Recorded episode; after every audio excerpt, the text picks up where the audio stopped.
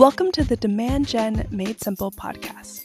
I'm your host, Janelle Amos, and in this podcast, we talk about all things, you guessed it, demand generation in a simplified way. We cover the basics of what demand generation is, all the way through to how to get started and how to be successful when launching your demand generation framework. Thank you so much for joining me today. Let's dive in. Measuring demand gen is a challenging topic because so many people and companies are conditioned to see a direct one-to-one measurement. They want to measure marketing on a specific lead source or a specific channel, but as we've learned throughout the duration of this podcast, marketing cannot be measured on a one-to-one scale. It has to be measured holistically between marketing's investment as a whole and the associated revenue that marketing brings in. So if your team is currently running a demand gen strategy, the best way to measure your efforts are in four top-level K P Is that I actually break down into two categories of the first bucket being marketing's impact versus the second bucket of marketing's longevity. So marketing's impact includes K P Is like sourced pipeline and total contribution to revenue. So closed won money for the business. And with these K P Is, we need to know how many qualified opportunities marketing is bringing in, whether that's weekly, monthly, quarterly, whatever time period you want to analyze. The question to ask here is, is marketing actually driving opportunities and at-bats for the business? If marketing can't source quality conversations with people that are genuinely interested in your product or solution, that's a problem. Then, of course, we need to know how many of those qualified conversations actually turn into money for the business, right? Or that closed won revenue. If marketing can't get their leads to close, I would question the quality or the intent behind them. And, um, And so if this is happening, what you need to do is dive into the why behind why they're not selecting you. And you need to begin addressing that in either your messaging or whether that's revising your I C P, your ideal customer profile, or whatever insight you find behind that uh, why reasoning. Sometimes it can be something as simple as like a common misconception that just needs a little bit more education. Other times, it could be that marketing is responsible for attracting enterprise leads of like, say, an employee size of like ten thousand or more.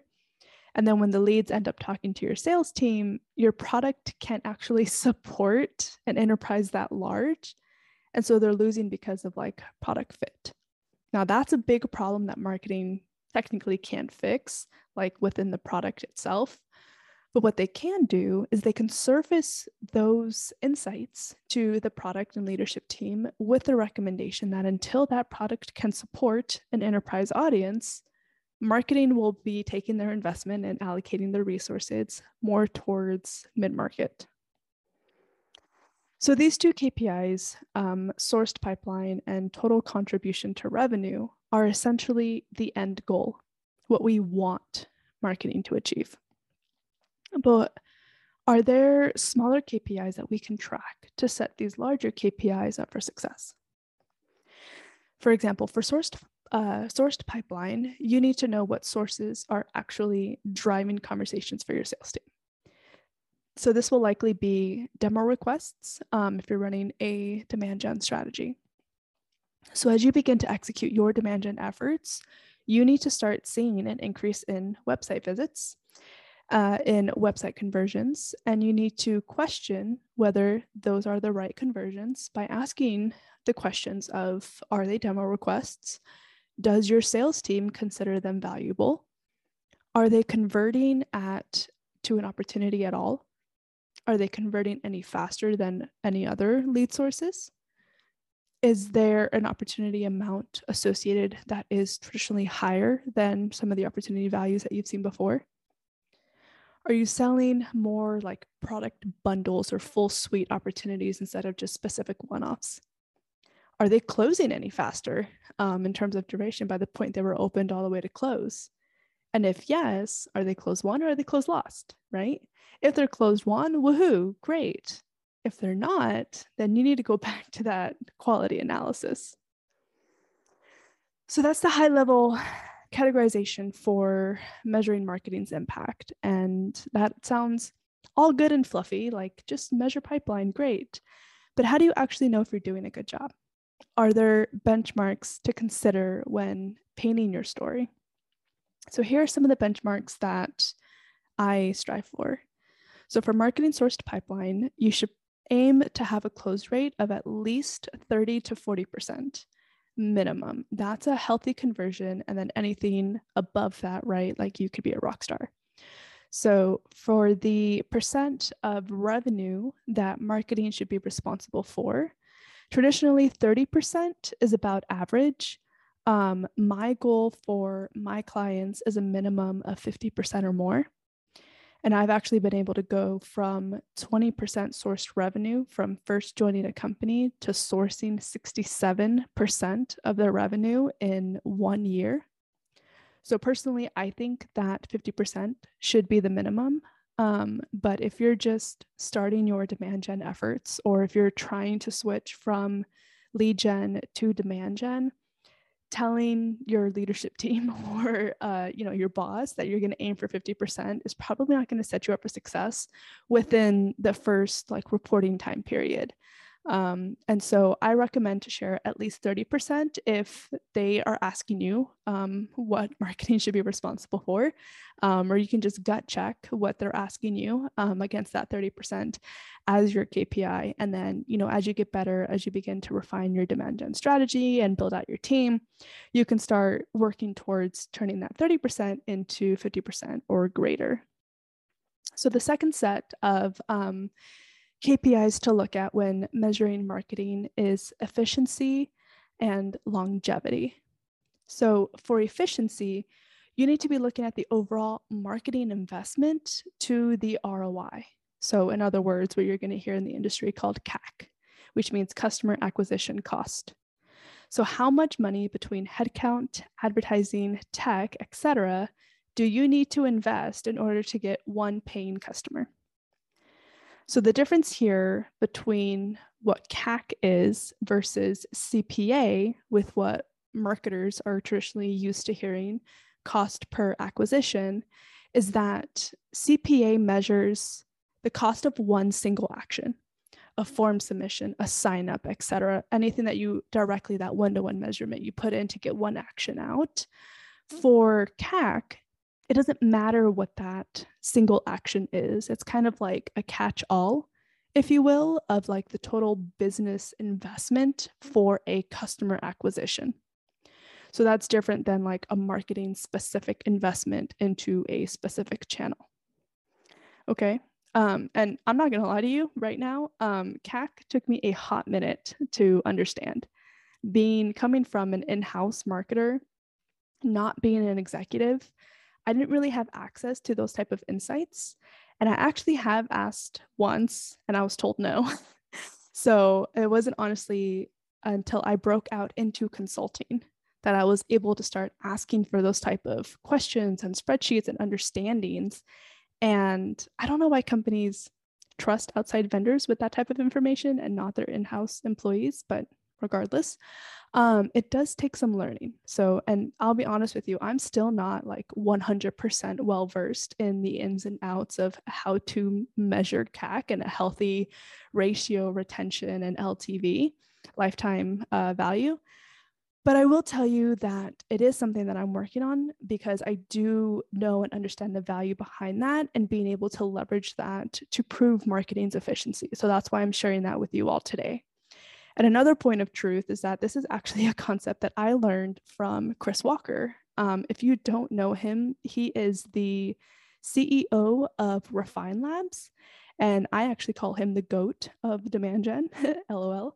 Um, he's been able to test out C A C across multiple of his clients, um, and he has a lot of information in terms of how to do it and why it's important. So I guess if you're looking for a little more like legs behind this concept, I highly recommend following him on LinkedIn. I'm a big believer in giving credit where credit is due. And so I did not initially know about measuring C A C and the impact that it has for marketing's, uh, marketing and marketing's investment prior to hearing it from him. So Um, in addition to the efficiency of marketing, you also need to measure retention. So this is the balance between the lifetime value that a customer has versus the cost to acquire it. So you're going to hear L T V and you're going to hear C A C thrown out. L T V is lifetime value, C A C is customer acquisition cost. So the reason that it's important to understand and measure these is because marketing could bring in and close customers and close revenue, but if the lifetime value is only a couple months, the efficiency of marketing isn't there. You're paying a lot of money and you're getting high turnover. There's no like legs, longevity behind that. Um, so what you need to do is you need to find a healthy balance between your C A C and your L T V. So again, ask your finance team if you can have insight to this. Um, I wasn't able to get this type of insight while I was in-house, but I have hope that my situation is not the norm and that you all will have better luck than me. Um, but if you can master this and grasp the understanding and the impact that this go-to-market investment has in terms of strategy, um, and painting that story on behalf of marketing, you're unstoppable. So shifting gears a little bit further, um, on when you should measure demand gen. I get the question often on when we should be measuring the return on demand gen and, you know, after what time period.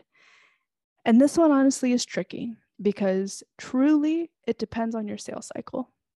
Some companies have a sales cycle of ninety days, six months, nine months, two years. So if it takes you two years to close a deal, how can you measure marketing's impact anytime before that?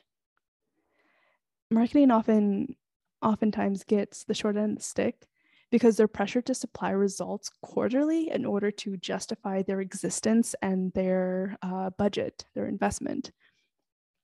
But if your sales cycle is six months, one year, two years, what are you measuring?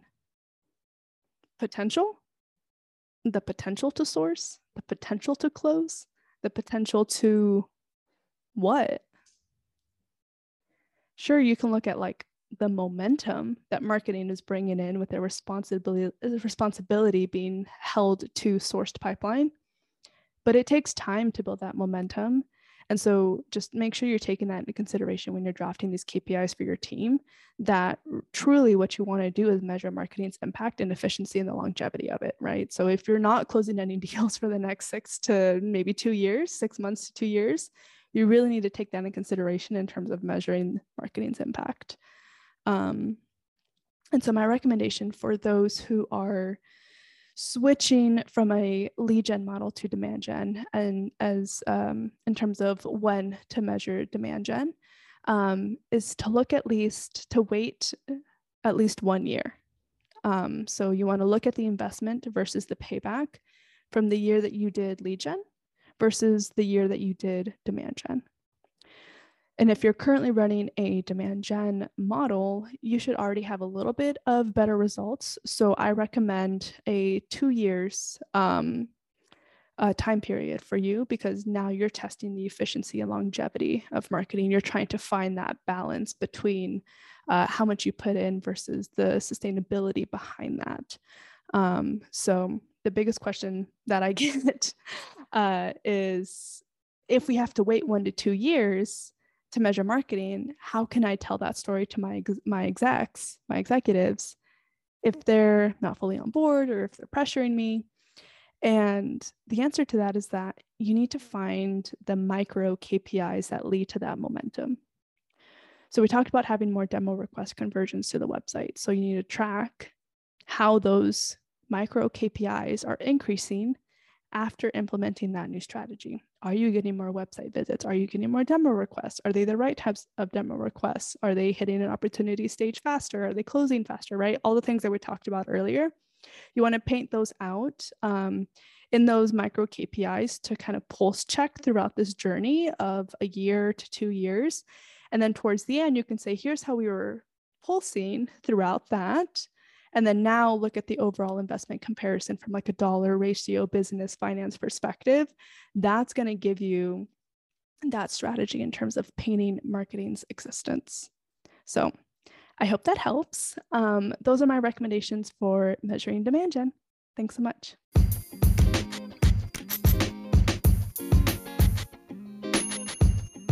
Thank you so much for tuning in to the Demand Gen Made Simple podcast. If you found this episode valuable, please do not forget to subscribe. Thanks, and see you next time.